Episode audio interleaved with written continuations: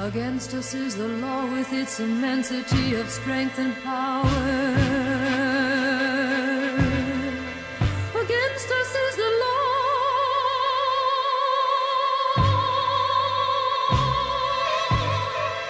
Police know how to make a man a guilty or an innocent.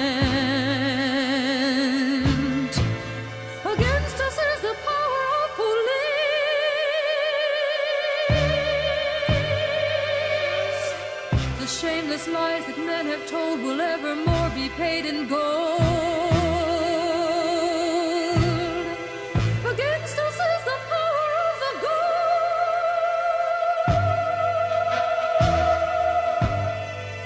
Against us is the racial hatred and the simple fact that we're poor. Greetings, everybody. Welcome to episode 33 of Material Analysis, the podcast. Today's episode name is Sedition. We are going to be discussing, among all aspects of sedition and laws about sedition, one particular law which is the Unlawful Activities Prevention Act. This is an Indian anti terrorism law which was created on 30th December 1967 by Jawaharlal Nehru.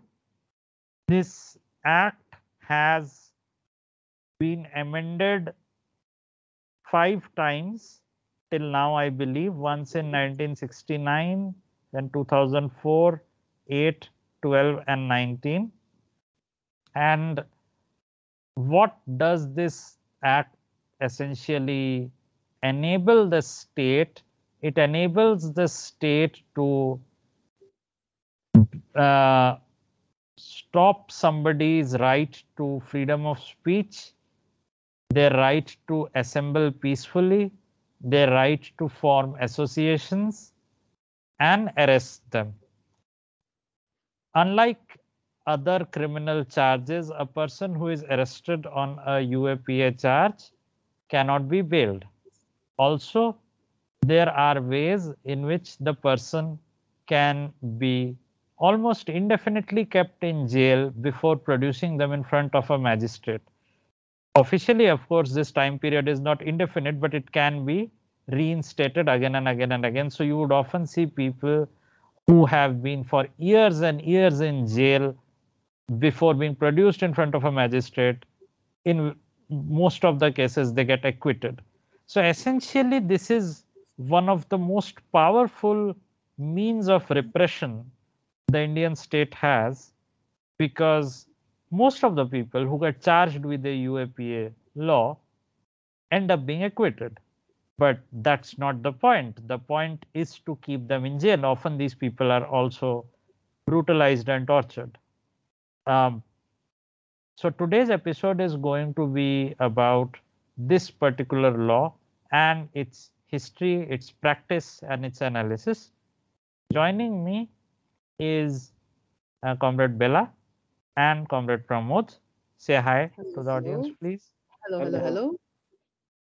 So, uh, before we begin to discuss this law and its history, um, one incident which has happened recently, which makes this thing topical, is the Tripura incident. Uh, Pramod, do you want to talk to our audience about what happened in Tripura?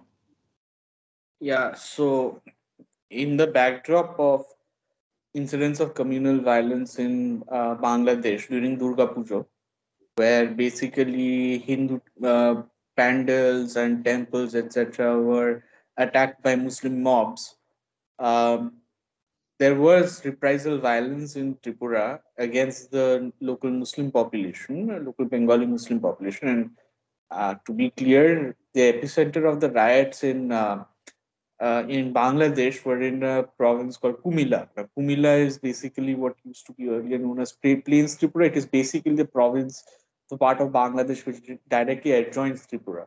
So that violence has spilled over to Tripura. And in Tripura, where Bengali Hindus are the majority, Bengali Muslims have been targeted. Mosques have been burnt down, attacked, etc., mainly by the VHP and RSS and other right wing Hindu bodies. And obviously, since Tripura has a BJP government in place, they have gotten away with it. Uh, and the state has basically done nothing to punish or punish the perpetrators or stop these riots. Mm-hmm. Um, what has happened since then is uh, this kind of the news of these riots were actually suppressed. Uh, they were actually brought to public attention by certain uh, Muslim activist groups, uh, certain journalists, etc., who were basically trending hashtags on social media, were basically getting the news out of these mm. riots happening in Tripura. Um, and um, uh, in response, over the past few, uh, and obviously as a result, there were fact-finding missions, etc. The Tripura police obviously went ahead and basically tried saying, um, you know, tried telling uh, these activists, etc., who were basically bringing out the news of what was going on in Tripura, saying that don't spread rumors, etc. There will be action taken against you. And as a result of that, what has happened is that um, a lot of these people who were talking on social media disproportionately but not exclusively muslim uh, and a lot of these lawyers and activists who had started who had gone to tripura and who had started bringing out these stories from the ground they have actually been charged under the uapa so and uh, how many of them do you, do you know like the because the last reports i read said well over 100 people right so there were 71 pe- people under uapa and other sections of the ipc Mm. Um, not 100. Um, 101 were basically, they were, they had blacklisted 101 accounts, but there were actually 71 people who were charged under the UAPA who have been asked to like uh, uh, appear in front of courts. Um, okay. There were some other like you know it's not like 100 and 102 because I can actually say that um, Amit Srivastava, Mukesh Kumar, who are Supreme Court lawyers, etc., they've also been slapped with it. Um, they have, uh, you know, then another guy, Shyam Meera Singh, who was a journalist. They'd slapped UAPA cases, basically UAPA case for writing Tripura is burning. For yes, yes. Like, basically, the, the, just that phrase, Tripura is burning, which yeah, by the way is a literal description of the event. So Tripura is burning, by the way, regardless of whatever mm-hmm. Tripura police is saying. And, so, and and interestingly one person uh, like they even like actually tried slapping a uapa case on a diaspora indian activist group i think indian uh, muslim i think what is that indian muslim council of america or something of that sort. yes yes i am yeah. which is not an indian group so it is like quite hilarious that they tried uh, doing that so at this point it is important to talk a little bit about the history of such laws. All right. And before we begin on the history of UAPA itself, it's important to chart out where this logic comes from. And interestingly enough, this logic comes from certain laws from the revolutionary era in Europe. See, when the modern state formed, immediately states recognized that they had sort of tied up their own hands thanks to democracy, thanks to liberal values of you know due process and freedom of speech etc states realize that they can't push people around. And that these rights were making the people very uppity. And as we see after 1848 there are a lot of rebellions all across europe. At this point the european states start to think how do we have our cake and eat it too? How do we call ourselves modern liberal states and yet manage to subvert the very principles which they are uh, technically all about? And one thing that is found uh, to get around their own laws at that time is basically laws against anarchy and eventually laws against terrorism. So you have to understand the meaning of the word terrorism. While it's in its popular usage these days, it is used in almost you know meaningless phrase because you will even have radicals and extremists who are not using terrorist tactics, who are waging the war against uh, state or uh, you know police or army personnel, even they would be called terrorists, right? But that's not what the word means. Terrorism is a very specific kind of political act which involves the use of terror against civilians, right? Mm. And that act comes from a specific anarchist tactic I should, called. I, I should, I should like just clarify that that is like the modern interpretation of terrorism that is now used, but historically that's not how terrorism has been defined. Like especially yeah, when the anarchists anarchists used it, like they. That's what I'm. I'm getting to that. Now, good lord, why are you interrupting? So like so historically anarchists had a tactic called propaganda of the deed and this is and the word terrorism was used in a fairly blase fashion as in it wasn't it didn't have that sort of negative connotations we had we have now. It was assumed in those times that it was yet one more tactic among an array of tactics which anti-government uh, extremists use, generally anarchists. So the first anti-terrorism laws, so to speak, or, or basically laws to uh, detain people without due process or to curtail their rights, they came out of Tsarist Russia. Essentially, the anarchists managed to assassinate uh, a Tsar, uh, uh Alexander II, in 1881 and that resulted in a series of highly repressive laws which which were justified on the basis of protecting the state and hence could go around judicial injunctions of uh, you know due process etc mm. in 1893 you had the first set of openly called anti-terrorist laws which came out of the Third French Republic. These laws were, of course, extremely unpopular because uh, uh, they could be used to censor the press. They could be uh, uh they could condemn people who were not involved in any violent act, even if they were associated with somebody involved in a violent act or associated with an organization which even theoretically talked about revolution, etc. So basically, these French laws were used against the uh, International Working Men's Association, or as it was later called, the First Communist International.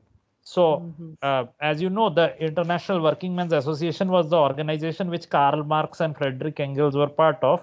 Uh, basically, a socialist libertarian organization which was anti capitalist and anti state, and hence attracted these laws.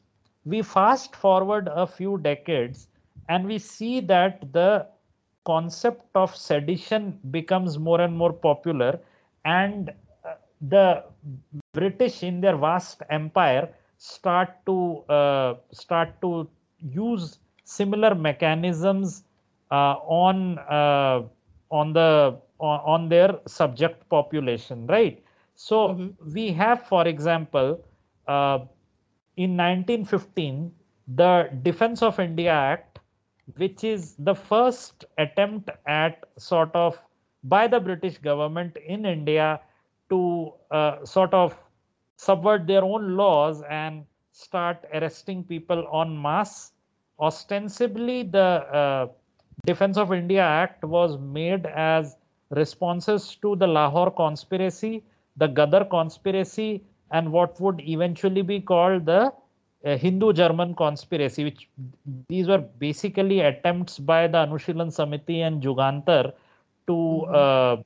uh, uh, uh, start revolutionary activities in India. There were certain uh, incidents which led to it. There was the assassination of Lord Curzon Wyllie on the instigation of V.D. Savarkar by Madan Lal Dhingra then there was uh, the Alipur bomb case. Then there was uh, uh, the Jugantar movement and Rashbihari Bose escaping India and getting to Japan. Uh, Rashbihari Bose was this right-wing revolutionary leader uh, who basically would end up making the revolutionary movement in Japan, which would later go to Subhash Chandra Bose. Anyway, the uh, the idea of preventive detention and the violation of habeas corpus these were not something which were unique to the defense of india act in fact preventive detention was used by the raj as early as 1818 right like uh, uh, uh, prisoners could be uh, uh, like there, there were these specific acts which by the way still exist in various police jurisdiction which give a lot of power to individual station, uh, SHOs and Thanedars, etc.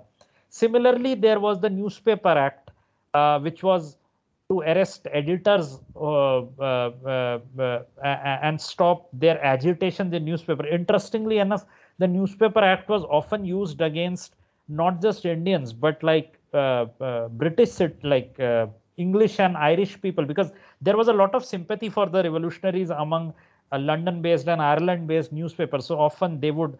Uh, similarly, there was the Prevention of Seditious Meetings Act, which uh, uh, the, came around in I think 1907, and then in finally in 1910 there was the Indian Press Act. So all the components to make a universal repressive act to basically violate any uh, due process of a subject of the British Empire, the, these these pieces were already present, but they would require the additional push of the Ghadar conspiracy, which was an attempt by uh, diasporic revolutionaries in America, basically, to ally with the central powers like Germany and drop arms into India. When the planned mutiny failed, the in 1915, you had Sir Reginald Craddock, who was the new viceroy. They combined a lot of these things uh, and made the Defense of India Act. One of the people who really pushed for the Defense of India Act was the very famous British official Michael O'Dwyer, who would be later assassinated by Indian revolutionary Udham Singh. Um, mm. uh, and, and the scope was universal. Unlike these previous acts, for the first time, uh, you had subordinate officers with extreme amount of leeway into what they could do, like uh, powers of detention before defense of uh, uh, uh before this particular act uh, were were at station level. They were not at subordinate officers level. Now the police had a lot of powers of initiative of of initiating violence on suspected revolutionaries. And uh, uh, this had a huge impact, this particular law. You had the Lahore conspiracy trial, you had the Benares conspiracy trial. Basically, uh, the widespread arrests in Bengal ended up crushing the whole Dhaka wing of the Anushilan Samiti. Like, uh, pretty much uh, uh, uh, it was wiped out at that point. you also had massive arrests of essentially who would be the Congress leaders later. You would even have uh, deportation of a lot of British citizens who were sympathetic to Indian revolutionaries. For example, uh, you had the famous British journalist Benjamin Horniman, who had reported on uh, the Jallianwala Bagh massacre. He was deported out of India using this particular act. So, mm. uh, now the thing was that Defense of India Act was going to lapse uh, in a in a in a couple of years, uh, and the climate was getting more and more uh, revolutionary in India you had Muhammad Ali Jinnah leaving the Viceroy's Council in protest. You had, uh, uh, you know, the Jallianwala Bagh massacre in 1919. Uh, and basically, what happened was that the Rowlatt Committee sat around uh, uh, and created what would be called the Anarchical and Revolutionary Crimes Act of 1919. As I said, a lot of these anti-terror acts all around the world were a response to the very popular anarchist movement which caught hold all the way from russia with uh, which is called the home of anarchism right bakunin etc to america with emma goldman and the, even an american president was assassinated so the brutality which the police was doing on suspected anarchists in prisons it was, it was not something limited to Indian revolutionaries. This was a global repressive movement, and it was possible to push through a lot of things at that time because they were being pushed all over. So you see in 18th March 1919, the Rowlatt Act passing, which was even, if possible, more repressive than the Defense of India Act. Uh, these were called black laws. Uh, almost immediately, uh, Gandhi and other Congress leaders uh, went on uh, agitation against them. Jinnah left the Viceroy League. Hartals took place all over India, and, and this kicked off the uh, then non cooperation movement. Uh, mm. In fact, Nehru says that Gandhi's popularity to a large degree uh, was a consequence of the agitation he did in consequence of the Rowlatt Act. Uh, because if you remember, um, uh, Gandhi was ill in 1990, right?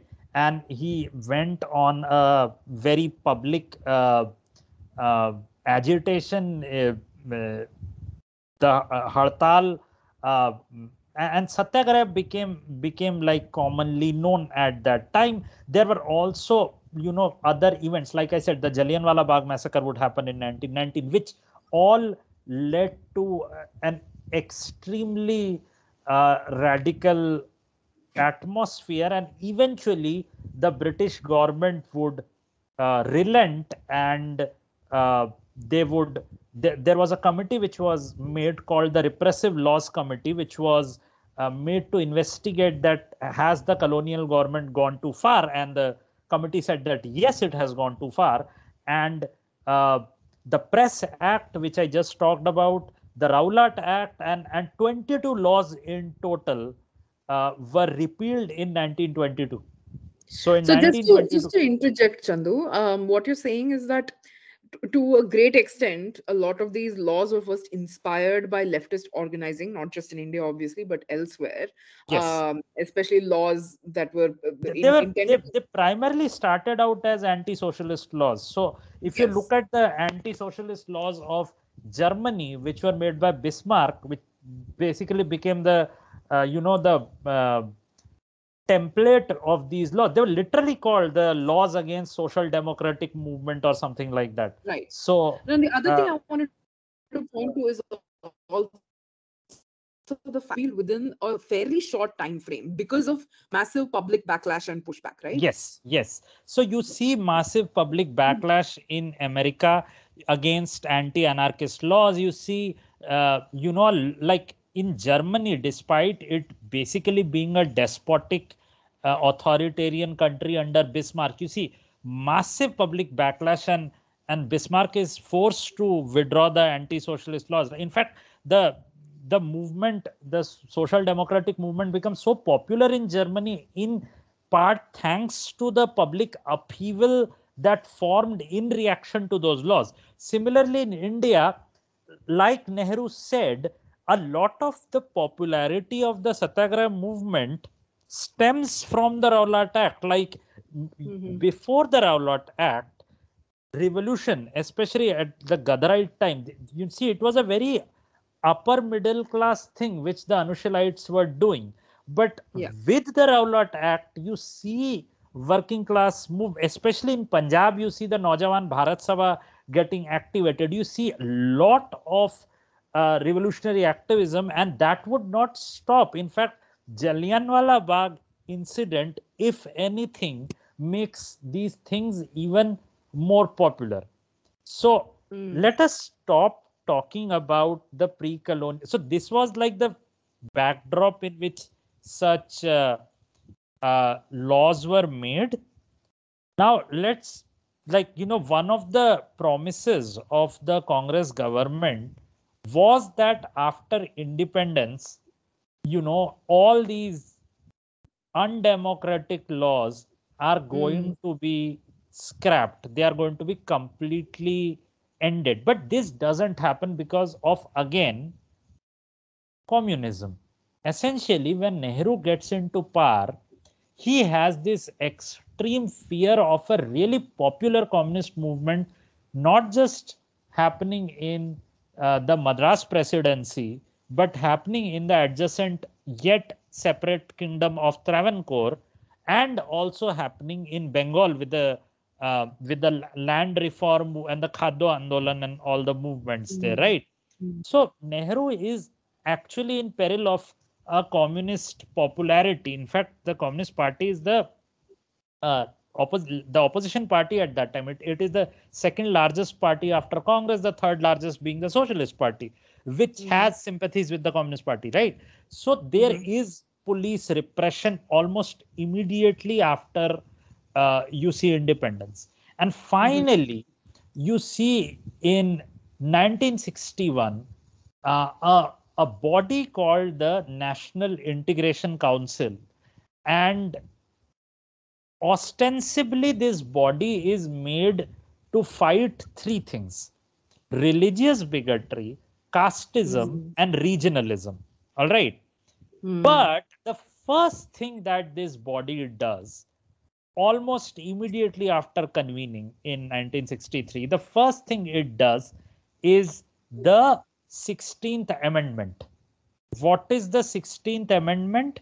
The 16th Amendment of the Constitution is an amendment which allows the government to place what it calls reasonable restrictions on due process in the interest of sovereignty and integrity of India. Hmm. Every iteration of the UAPA cites the 16th Amendment of the Constitution. So you have Mhm. in 1967 the first iteration of the UAP, and this is the most weakest version of UAPA we know. Hmm. i- in the 1967 version, the state can restrict freedom of speech, right to assemble, right to form association. We still do not have the, you know, the things we will see in the like as we go forward, as we go to 19, uh, as we go to uh, 1969, 2004, 2008, 2012, and 2019, we will see numerous amendments to the Mhm. UAPA, each one making its powers more like like you know till till a large point UAPA was supposed to be about individuals. Individuals suspected of terrorism but in a recent amendment now it covers individuals associated with illegal organizations earlier suppose you were a member of the mcc for example you couldn't be arrested till there was reasonable grounds to suspect that you yourself have engaged in uh, uh, insurrectionary activities mm. right Hmm. um, Mhm. Uh, of course, the phrase anti-national does not mean anything. I think for our purposes, we should use phrases like insurrection because, like, what does anti-national even mean? That's It's a meaningless. sentiment. It's a sentiment. it's- it's a sentiment, not right? Yeah. Yeah. So, so the Supreme Court again and again and again had said in the past that you couldn't use UAPA for associations with organizations, right? But Mhm. The Supreme Court was full of shit to be to be very honest over here because even with those earlier iterations of UAPA, you see massive arrests of people on no more grounds than suspicion of association, especially in Bengal, in uh, in Tamil Nadu, and in Kerala, related to the communist movement, and then we would see that in Andhra Pradesh uh, with relation to the Naxal movement, right? Mhm. incidentally till date the CPI ML, the Communist Party of India, Marxist Leninists, which is called the Naxals, it is still not illegal. While the Maoist strands are illegal organizations, the ML strands, there are 40 or so strands at this point, but they are not Yeah. technically illegal. So when all these people were being picked up on suspicions of being Naxalites after the emergency, it is very fuzzy to understand what section of UAPA was was being used and on what grounds were these people being arrested and indefinitely locked up and tortured and things like that. So there is the the theory and the practice of the UAPA are very different when it comes to their uh, weaponization against uh, what is called extreme left wing movements, etc., etc. Despite hmm. this integration council of the 60s being about caste, religion, and all that, we pretty much never see the UAPA being used in religious violence or caste violence. Like nobody used the UAPA for, you know, the Babri Masjid incident, like which Yeah.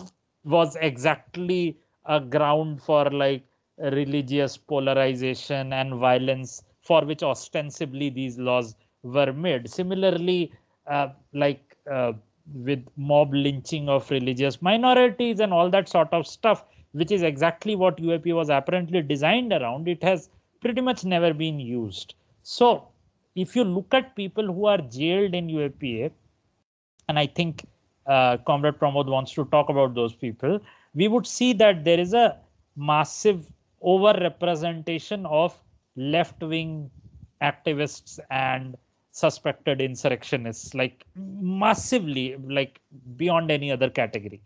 Um, Mm. there are two other laws which need to be mentioned when UAPA is mentioned. One is the Criminal Law Amendment Act of 1972, and uh, the other one is the mm, Terrorist Amendment Act 2019. They also uh, impact UAP. Then there are two other non existent laws right now.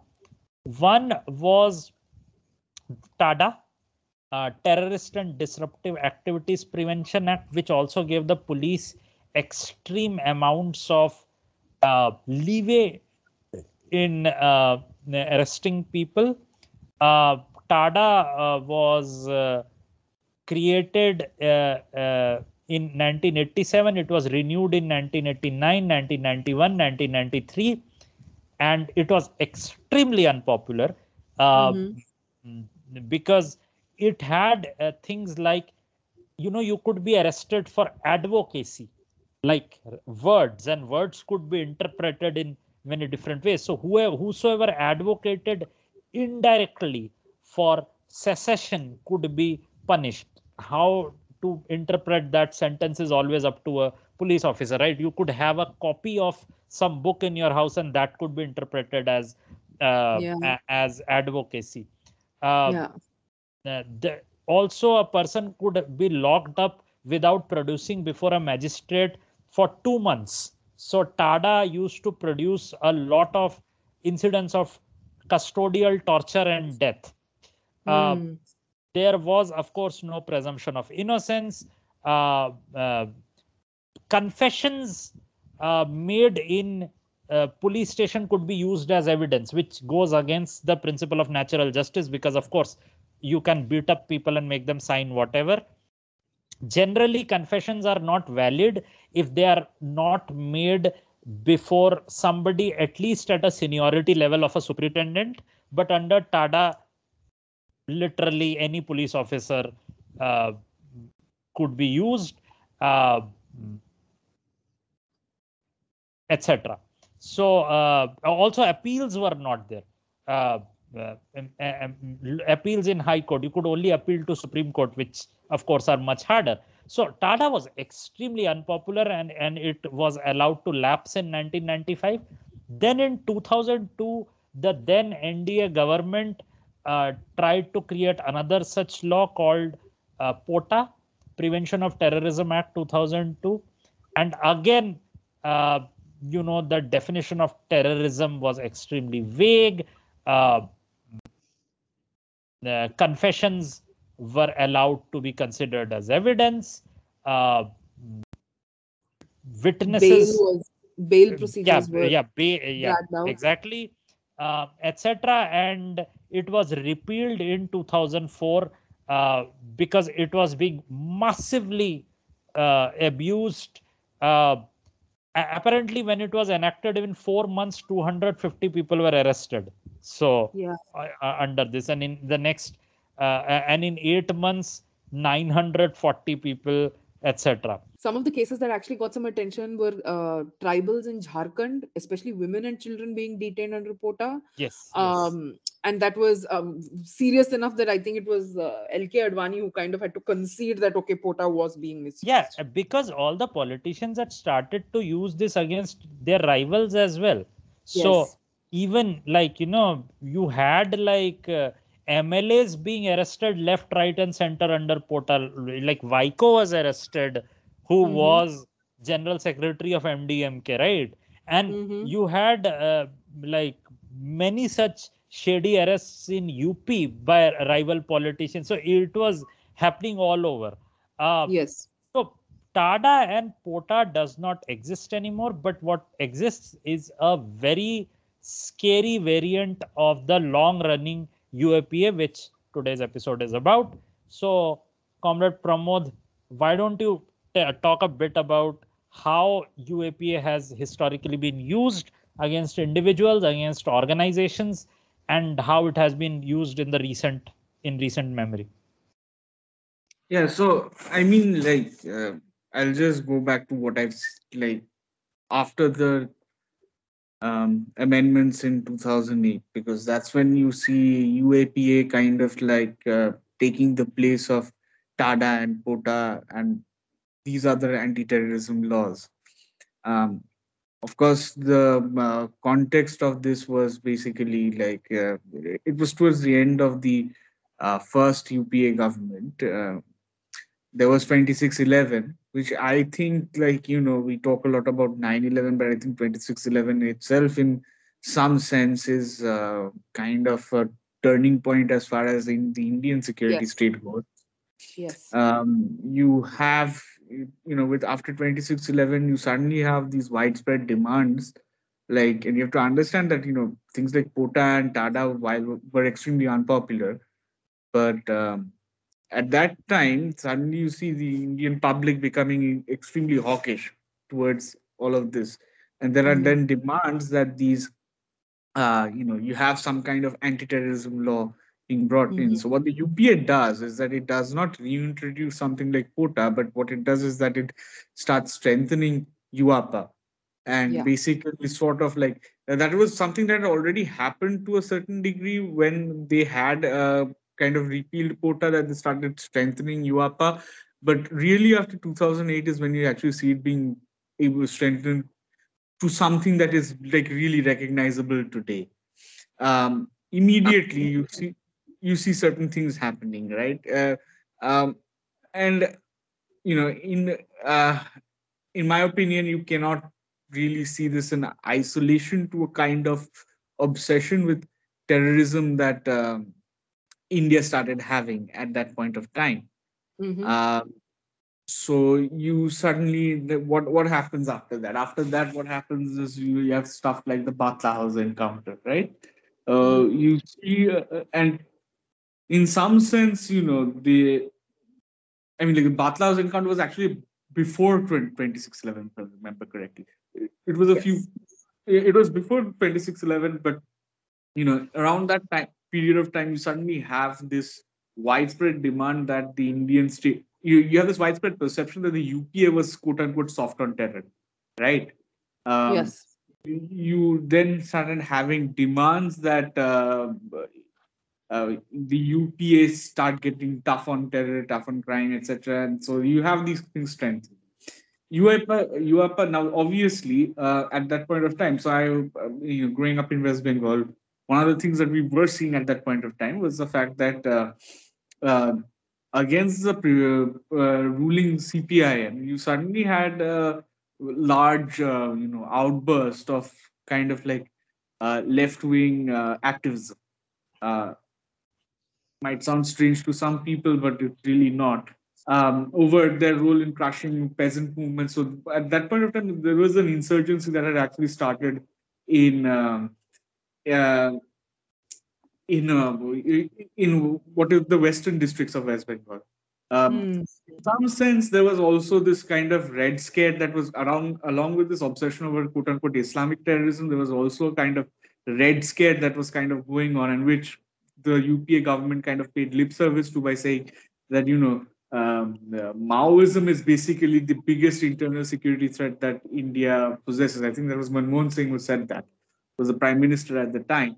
Um, you started having all these state governments. You had stuff like Operation Green Hunt in uh, Andhra slash Telangana. You had stuff like you know, and I mean like Green Hunt, uh, and you had like these Greyhound corps being uh, used in Telangana. You had um, in West Bengal, you had the Eastern Frontier Rifles being mobilized. And in this context, you actually started seeing these activists, uh, various activists being slapped with UAPA cases. Uh, in fact, the first custodial death under UAPA actually did not happen in what you'd expect was a Congress or a BJP ruled state. It actually happened in West Bengal. There was a certain person, uh, left wing, um, uh, he was bas- basically a, a middle class uh, activist guy. He was basically um, an editor of a magazine. The magazine itself wasn't left wing magazine. The magazine itself wasn't banned, but that became a pretext to pick him up. And he was a man named Shop- Shopun Dasgupta, and he was murdered. He was he basically there was basically he was murdered in custody after allegations of torture and whatnot. Uh, there were also a bunch of people who were arrested at that time from Jangalmahal. Um, Mahato was one of them. Uh, there were other people uh, who also later died in custody, like Shudeep Chongdar and some other people. So you had this thing where you know the UAPA was being used in West Bengal to basically quote unquote uh, arrest uh, left wing activists by the CPIM. And obviously, the Trinamool Congress had this big promise before they came to power of releasing all political prisoners. And this is this is salient because uh, these arrests, at least in West Bengal, were seen as fundamentally political arrests. Uh, of course, as it turned out, very few of them were released. Uh, Mahato was only released uh, very recently in the context of the elections. Um, in other places, uh, you also obviously saw this law being used disproportionately against Muslims. Mm. Um, you saw a bunch, bunch of Muslim organizations, for instance, uh, getting, uh, you know, around 2008. So, for instance, you had uh, SIMI. SIMI was, uh, which is Students Islamic Movement of India.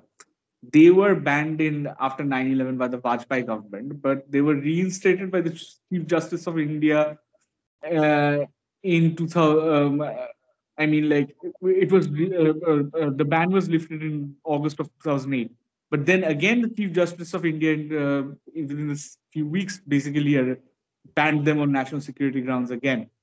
Um, the, and you know, the thing is that uh, side by side with the person uh, with left wing activists being picked up, you also had Muslim activists being picked up. Mm. Um, of late, um, with the um, advent of the Modi government, we've obviously also seen it being used against Ambedkarites in Maharashtra and other places, for instance. Um, so you, now what has happened with regards to the UAPA is that the UAPA has been used to criminalize any and all forms of dissent. Uh, Mhm. you you see someone you see people you know who were actually not very at one point of time not even very opposed to the bjp like Akhil Gogoi and assam being slapped with the uapa because of his opposition to the citizenship amendment bill all uh, disclaimers about us not endorsing his politics go there but you know even even for someone like that you- they're applying uapa you're seeing the UAPA being applied in the context of the anti-NRC, anti-CA agitations. You're seeing this applied, uh, and in fact, uh, according to statistics, the number of UAPA cases have suddenly gone up. Now, the problem with UAPA is that the conviction rate is actually very, very low. Uh, even though, even though the uh, law has very low evidentially requirements to actually have a conviction as opposed to certain other laws, the conviction rate, in spite of that, is very low. You also have horror stories like, you know, and these are the ones which actually escape our attention. Right? We obviously hear about the high profile cases of activists, etc., being, being picked up, etc. But there are certain stories which we don't hear about, which is, you know, concerning certain Muslim, uh, random Muslims, random um, scheduled tribe uh, people in Chhattisgarh and Telangana and places like that who get picked up under the UAPA. Um, especially with some of the Muslim cases have come to attention because of uh, organizations like Neeli Gazette, Dalit mm. Camera, mm. etc., mm-hmm. who have actually brought, uh, you know, I mean, you actually see that these are people whose uh, who have never actually been convicted, but they've been uh, sort of like, you know, the case has been going on for years and they've been languishing in jail as under trials for this entire period. Before, you know, losing decade, a decade of their lives. And I mean, like, um, these are the cases that escape attention. Uh, we obviously hear about the big cases. We hear about Umar Khalid, we hear about Akhil we hear about Akhil Gogoi, we hear about uh, Varvara Rao, Father Stan Swami, who was another. The Bhima Koregaon, basically, a lot of the Bhima Koregaon people are high profile. Yeah. High profile cases. And so, in some sense, now the thing is that. Uh, these are the more high profile cases, but the low profile cases of ordinary people, like we had a year, uh, a year or so back, like right before the elections, um, a year by now, we had some uh, random villagers being picked up by some anti-terrorism squad in uh, in Murshidabad, right? Mm-hmm. Uh, mm-hmm. and some other people in Kerala, Bengal, all Bengali Muslims. Uh, and obviously, the BJP tried to make and cry of it and saying that you know they were operating in Al Qaeda. Now, what did they find? They found some country pistols and country bombs in their homes, which is basically something that you know you suspect that this was basically some kind of election stunt because in, well, in rural West Bengal, uh, you know, elections are violent and these kind of things happen. So they were basically a bunch of local juntas, but they were accused of being Al Qaeda and they were uh, you know, arrested under UAPA, and nobody really knows what's happened to them. Like, you know, there are very few activist groups who care, and um, I mean, yeah. like, I, I don't know who, who the lawyer is who's looking at their cases, but this kind of low intensity slapping of UAPA just to make a political point or something, this happens all the time, and these are the cases which you don't get to hear about in particular, of late, this has been applied disproportionately against Muslims. I mean, historically also, it has been disproportionately applied against Muslims. There should be no, uh, you know, second guessing about that. But uh, of late, it's gotten even worse. When you actually find mm-hmm. random for posting weird stuff on social media, right? Mm-hmm. Uh, being picked up and arrested. So you have stuff like that. Uh, and you know, um, when you have stuff like that, uh, you you really see that you know some and and the nature of this law being what it is, these cases can go on forever. Like even you even see this you see this with the high profile cases, right? That these cases are going on indefinitely. Very low evidentiary requirements, just basic suspicion required.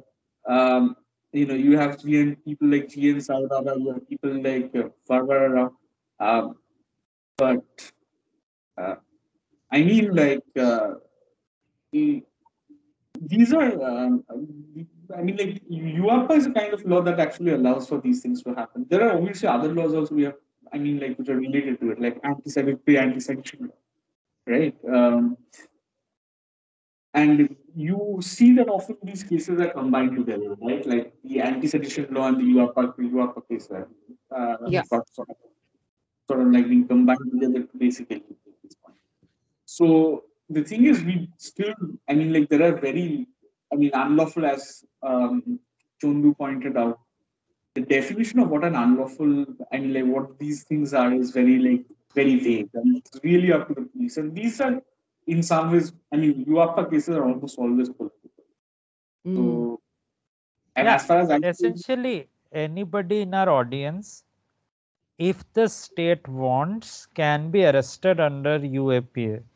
If you have a physics book in your library or if you have a mildly political text, that could be more than enough to get you arrested in UAP by historical, uh, you know, uh, yeah.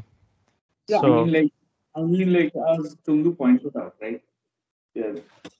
It's, it's like basically having, I mean, like, really, really, like, just normal Marxist literature at home can be like grounds for you know, prosecutors saying that, you know, you are cases justified.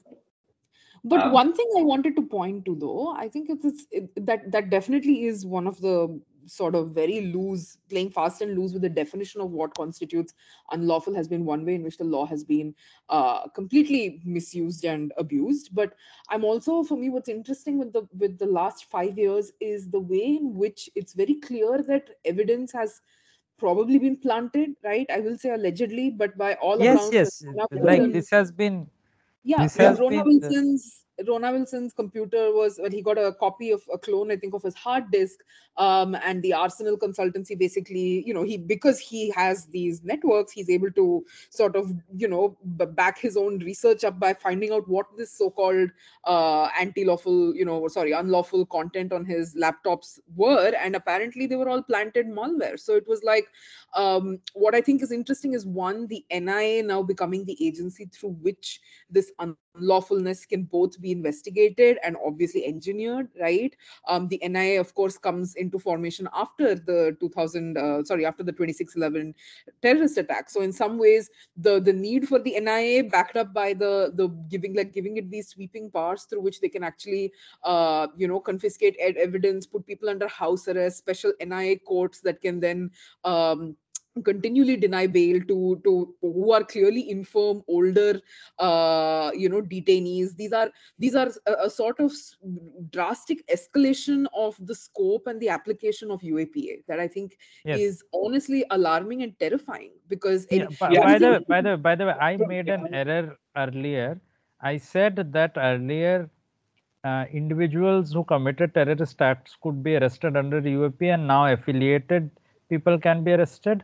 Actually, earlier individuals couldn't be arrested at all before 2019. Like uh, organizations were proscribed terrorist organizations, but there was no such thing as an uh, individual terrorist like you had to have done a terrorist act now you could Yeah. be called an individual terrorist what does that even mean like you, you don't need to do a terrorist thing you can just Yes. be a terrorist Yeah, Yes. How- so, what does that's- that mean so 2019 actually saw both the expansion of the powers of the NIA as well as the UAPA powers being expanded, which is how Yes. you basically have these arrests of people. So that's actually one of the differences between the Bhima Koregaon case and what we've seen recently with people like Sharjeel Imam. With Bhima Yes. Koregaon, there was obviously that attempt to link them back to the CPI Maoists. yes Right. Yes which is how which would be like which is which is why they required you know planting of evidence and whatnot. Whereas with Fajil and all, they did not even require that because you know they could just say that you know you were doing some act of terrorism in individual capacity. Now yes terrorism in I, I said this before on maybe on this uh, on this podcast or something, but terrorism in India is very poorly defined. I mean, we get a lot of flack for this, but uh, terrorism, no no. you know, we have like we have discussed this in the past as well.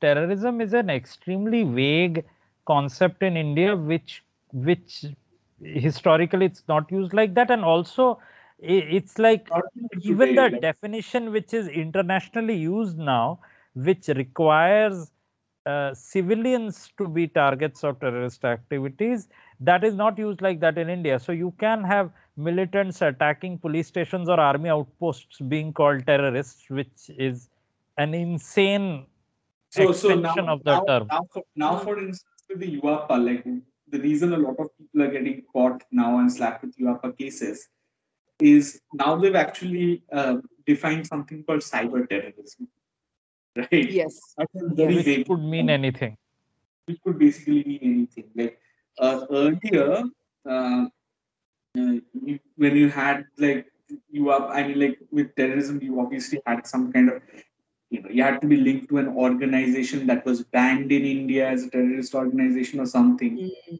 Now you have now, for instance, the NIA has the powers to investigate things like human trafficking, circulation of fake currency, like which are supposed to be, you know, body things that are supposed to be investigated by other police bodies, uh, manufacture and sale of arms, and uh, Yes. you know, cyber, cyber terrorism. So now you can basically have the NIA on your ass for just posting content, like which is like uh, somehow you know the Indian government, the Indian state, or even a state government team doesn't like.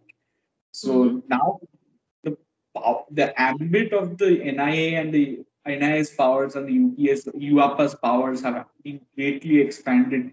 It could be anything. It's basically now, uh, and and the fact is, like you know, you also have to like link it back to this growing wave of nationalism that is going on, and it's very important to understand, in some sense, that you know there was a particular direction in which India is going was going um, Mhm. until the until the mid two thousands, and it suddenly reversed course. I I mean, like it would be very easy to say that you know things were always like this, but you know these laws we have to people have to understand were unpopular. There Yes. was a big concern for civil liberties, etc. at the time. What has been gradually happening, and as I said, I see 2611 as a big inflection point. 2008 is a big inflection point for me. Yes, Because I agree. because in 2008 you suddenly have this kind of thing that you know these kind of things have to be like you know we, we this we've gone too far we've become like too concerned with civil liberties etc now we need to like but and there was like a concerted media campaign to do and I, and I mean that these these kinds of media weren't necessarily affiliated with the India at the time or the BJP at the time I mean like, Exactly, exactly. Mhm. One Yes. thing we have said again and again is that UAPA was ultimately a product of the Congress. It was also used by various state governments against whoever was inconvenient to them, including the communist parties whenever it was in power. In fact, it's yeah, still Kerala. used in It's in Kerala. Kerala. Kerala, it's being Right. used against Uh, left-wing activists and Muslim activists. Yes, of course, the Congress has used this again and again. And if some of the newer, uh, you know, anti-BJP parties have not used it, perhaps it's because they're really new. So, like, you know, we are not going to say, oh, okay, AAP has not used it because Oh, the- they don't have the power to use it. they don't have the power to exactly. Yes. So every state government anti-BJP party has used this, and hence it is very important that unless an opposition party openly says that if they ever get into power, they will work on repealing UAPA, they cannot be trusted. This this law has been so convenient to all these parties, and yet it is fundamentally undemocratic. It has no rationale to exist. It can be used to pretty much detain any uh, you know target of any party whoever is in power and hence the the you know the working toiling masses of this country for them this law will always be a threat a weapon against them. There is really no good reason why any party uh, should not uh, you know openly say that they are going to repeal this. Until they say it they should be looked at with suspicion because at the end of the day every party is out to sort of eliminate its enemies eliminate resistance right they simply cannot be trusted to um, to just ignore the law and let democracy flourish every single Mm, party yeah, yes will a- do- a- and we have Yeah. seen that you know uh, like the circumstances these parties have created end up helping the fascists when the once the fascists are in power yes and and Yes. UAP is a classic case of that. Anybody who does not opposes UAP, any party which in its capacity in power uses UAPA has to be agitated against. Uh, parties have known to be extremely hypocritical on this, and uh, there is no space for UAPA in any kind of progressive reality we are trying to make. On that note, uh, before we end, I would also, uh, you know, have a sort of a, uh note for our audience. I don't know if you guys know this, but recently the Indian government with some new RBI law made a thing that if your credit card is being regularly, uh, you know, paying something, then um, you, ha- you that can't happen. You can't have regular payments. You need um, you need to manually allow that each time. And what that has resulted in is that a massive number of our patrons have their cards have been cancelled, as in they probably did not know of this RBI thing, and we have lost card- like It's not that the cards have been cancelled, but the payments have been cancelled. yes, the payments have been cancelled. Thank you, Pramod. So we have lost like two thirds of our patron. We have suddenly gone down to a very small number, and you know this podcast requires a lot of work and research and getting people together and editing. We would really like it if you support our work. So if you were our patrons before or if you would consider supporting us now please become our patron. And if you become our patron please manually up like allow every month for the charge to be cut. We would really like it if you guys uh, supported our work. On that note thank you and good night